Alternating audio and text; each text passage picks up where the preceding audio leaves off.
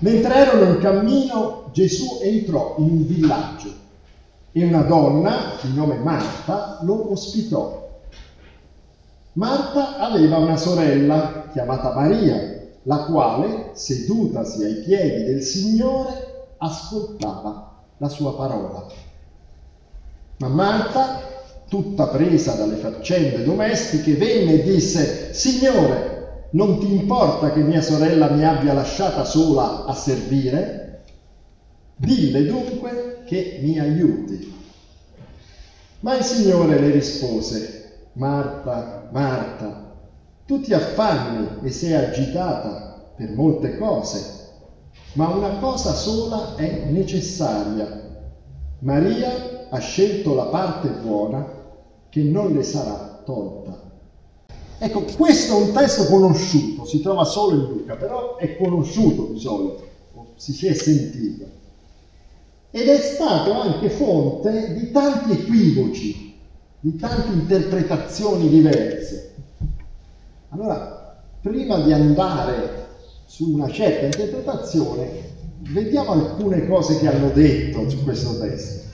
Allora, prima di tutto non c'è una, diciamo, un contrasto fra il fare e contemplare, come alcuni monaci antichi del passato avevano interpretato, per cui dicevano è più, vedi Marta e Maria, è più importante stare a contemplare il Signore, a pregare, non fare niente, che lavorare. Quindi era un po' eh, questa l'interpretazione. E attenzione perché quando noi parliamo dei monaci antichi, di questa interpretazione, diciamo ma ormai non è più così. Chiaro, non è più così, o qualcuno è ancora così, ma non importa. Il problema è che nella vita moderna o attuale, contemporanea, alcune idee comunque trasformate esistono ancora come se nella vita, ogni tanto lo sentite, avesse più importanza l'aspetto teorico che l'aspetto pratico.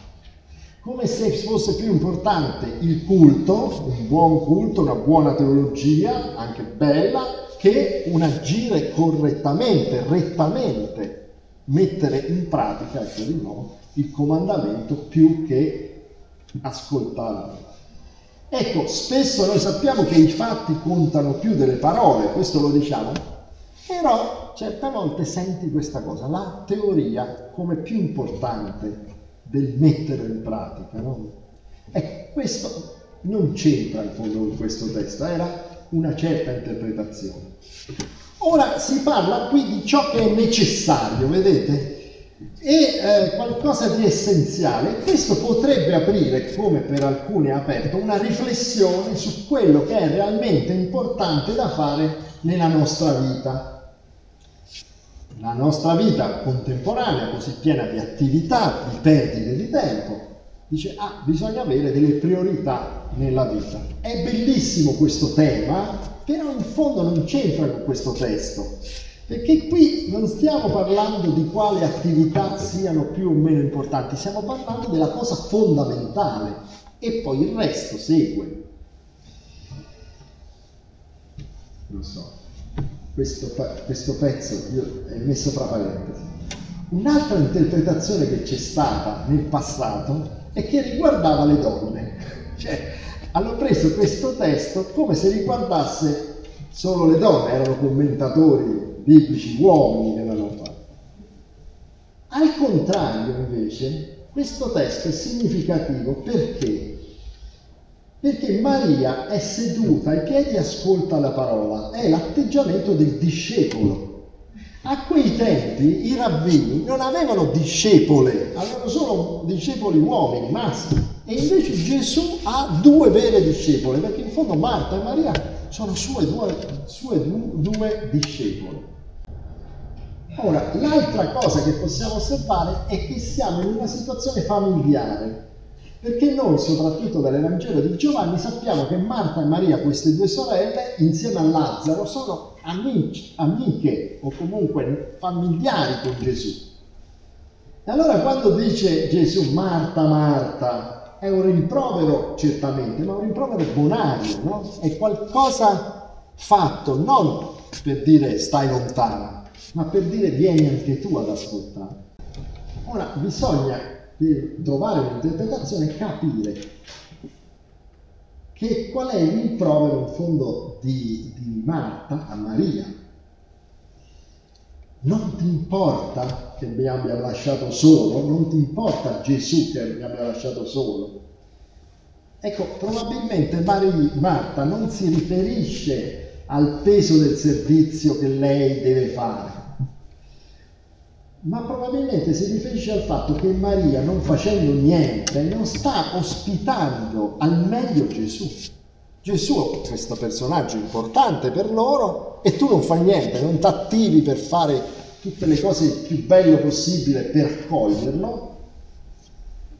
Cioè, in fondo il rimprovero probabilmente è Maria non fa niente per un ospite come Gesù.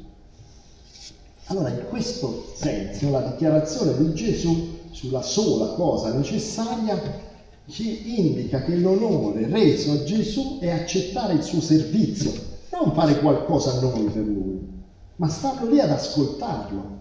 Ciò che egli fa per noi è importante, non tanto quello che noi facciamo per il Signore. La parte buona dunque riguarda in questa visione, in questa interpretazione, la salvezza comunicataci da Gesù. Ecco, quindi Gesù invita anche Marta, oltre che Maria, ad ascoltare le sue parole, approfittare della sua presenza per poter vivere della grazia di Dio. La parte buona è appunto l'insegnamento di Gesù, le sue parole di vita, la salvezza che egli porta. Ecco, in questo senso noi sappiamo che quando si dice accogliete Gesù, in qualche modo certe volte un po' sentimentale, vuol dire un certo stile, un certo modo di pregare, un certo modo... E certe volte vedi dei credenti che al contrario enumerano le tante cose che loro hanno fatto per la Chiesa o per il Signore, come se la fede si misuri nelle cose che tu sai fare o che hai fatto per il Signore. Ora, non è che la fede non debba fare niente, chi ha fede, al contrario, certamente sarà mosso dalla fede a fare tante cose, ma non è quello che facciamo che ci salva, è l'intervento di Gesù verso di noi, è quello che non ci è tolto, non ci sarà mai tolto, questa grazia che ci giunge in Gesù Cristo. Ora, come dicevo, però, la salvezza assicurata da Gesù Cristo non riguarda solo il futuro di Dio quando saremo nel regno dei cieli, riguarda anche il nostro presente, le nostre situazioni attuali, le nostre scelte, quello che ci preoccupa oggi, quello che viviamo adesso. Allora, in che modo oggi possiamo ascoltare la parola di Gesù? La risposta sarà subito, non è facile. Intanto abbiamo tante cose che dobbiamo fare in questa vita. E poi abbiamo anche tante cose che vogliamo fare in questa vita. Poi ci sono tante cose importanti che si impongono a noi per l'importanza che hanno. Vogliamo informarci su di noi, sul mondo, sugli altri, sui nostri vicini, per potergli anche dare un aiuto, una mano, per poter sapere bene come vivere. Pre- ci preoccupiamo perché non solo noi, ma anche i nostri cari abbiano un'esistenza dignitosa, possano andare avanti con tranquillità. E come si fa allora ad ascoltare il Signore se viviamo intensamente le nostre giornate? Alla fine non diventiamo come Marta, affannati per tante cose e chiusi in qualche modo nella nostra vita, giorno per giorno a correre di qua, di là, di su, di giù, non essere preoccupati. Anche altra cosa, magari non fa niente, ma anche solo l'ansia ti blocca. E ci dobbiamo in qualche modo innanzitutto riconoscere i nostri limiti, che noi non possiamo risolvere ogni cosa, che noi non possiamo giungere dappertutto, che noi non possiamo capire, comprendere ogni cosa, ma insieme dobbiamo avere fiducia nel Signore. Egli interverrà, Egli ci darà la calma Egli ci darà anche quel tempo, se lo, pre, se lo preghiamo, per ascoltare la sua voce. E poi, sapete, non è solo una questione di quantità di tempo. Certamente alle volte ci serve un po' di silenzio eh, nella nostra vita. Devi spegnere eh, la musica, la radio, anche e avere del silenzio, certo. Certamente a seconda di come noi siamo fatti, anche. C'è chi legge la Bibbia, c'è chi appunto ascolta e al culto, c'è chi discute con altri, c'è chi cerca di fare qualcosa di vero per il prossimo. Ma io penso che oltre tutto quello che noi individualmente sappiamo, possiamo fare, sia importante la dimensione della preghiera. Ecco, ho detto dimensione della preghiera, non ho detto solo preghiera, perché di solito quando parli di preghiera pensi Padre nostro, pensi una preghiera in qualche modo la dimensione della preghiera è vivere in dialogo costante o comunque regolare con il Signore.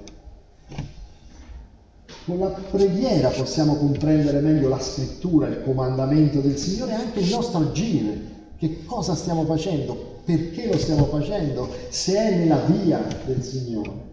Ecco, la dimensione della preghiera è qualcosa che è anche vero quando sei in attività. Non è che solo stai un momento fermo e allora dici adesso prego, no, anche quando stai nel pieno della tua attività puoi essere in dialogo col Signore, se tu sei in dialogo col Signore, riesci a capire meglio cosa devi fare, cosa stai facendo, a dare valore alle varie cose in questo mondo.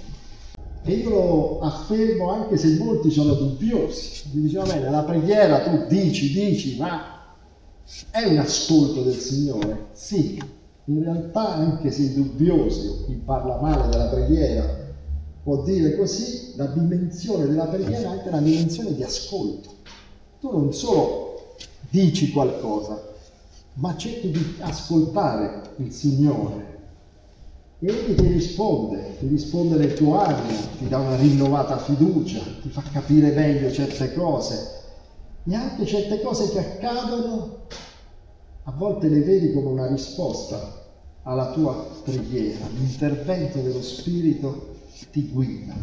Ecco, la dimensione della preghiera è questa, mettersi in una situazione, fai tante cose, vivi tante cose, pensi tante cose, ma in dimensione di dialogo e di ascolto del nostro Signore e Salvatore.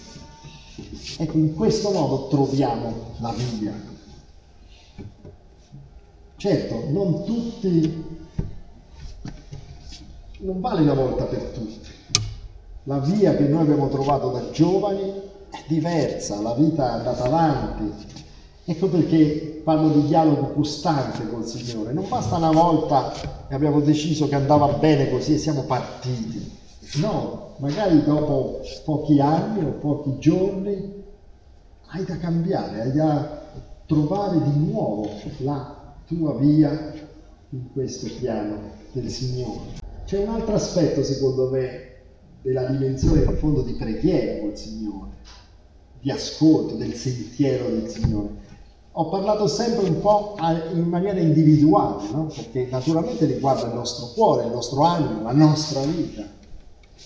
Però se tu percorri una via del Signore non sei mai da solo, hai sempre una dimensione comunitaria, sociale, sei insieme agli altri.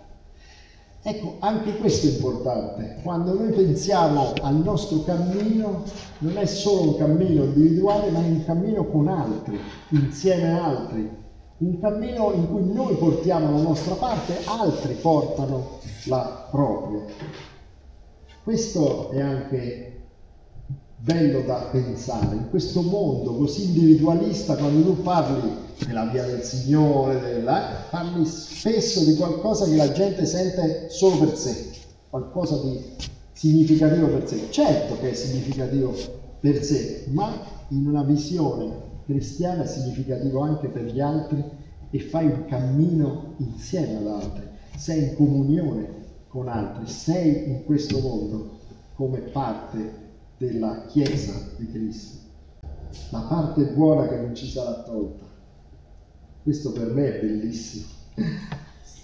Perché? Ma voi lo sapete, nella vita cambiano tante cose, perdiamo tante cose, perdiamo anche persone cari, perdiamo occasioni, va certe volte così veloce la vita che certe cose che tu potevi fare sono già passate, è già passato il momento di farle. Ma c'è una parte che non ci sarà mai tolta, dice Gesù. Sono le cose buone che noi abbiamo fatto grazie al Signore. E le opere buone che il Signore ci ha messo dinanzi, come dice in Efesini, affinché le pratichiamo. E noi le abbiamo fatte, magari non dico per sbaglio, ma con leggerezza. Eppure quelle non ci saranno mai tolte. E un'altra cosa, il Signore Gesù è il nostro Salvatore, ci mostra la via, ci dà un significato alla nostra esistenza, dà il significato della nostra esistenza, qualcosa che va di più del senso della vita. Ci fa vedere la nostra vita alle volte e ci dice ha un significato questo tuo percorso in tutta la tua esistenza. E questo significato che ci dona Gesù è una parte buona che nessuno ci potrà togliere, perché Lui è il Signore Salvatore, colui che ci fa grazia. Ecco, ascoltare dunque il Signore è l'unica cosa necessaria per poter vivere. Il resto giunge di conseguenza, il resto arriva. Ascoltare nel profondo il nostro Signore, pur nella corsa della vita, è la forza del credente in ogni situazione. E allora questo testo ci invita ad aprire il nostro animo al nostro Signore Gesù Cristo, a volerlo ascoltare in ogni tempo, in ogni situazione. Amen.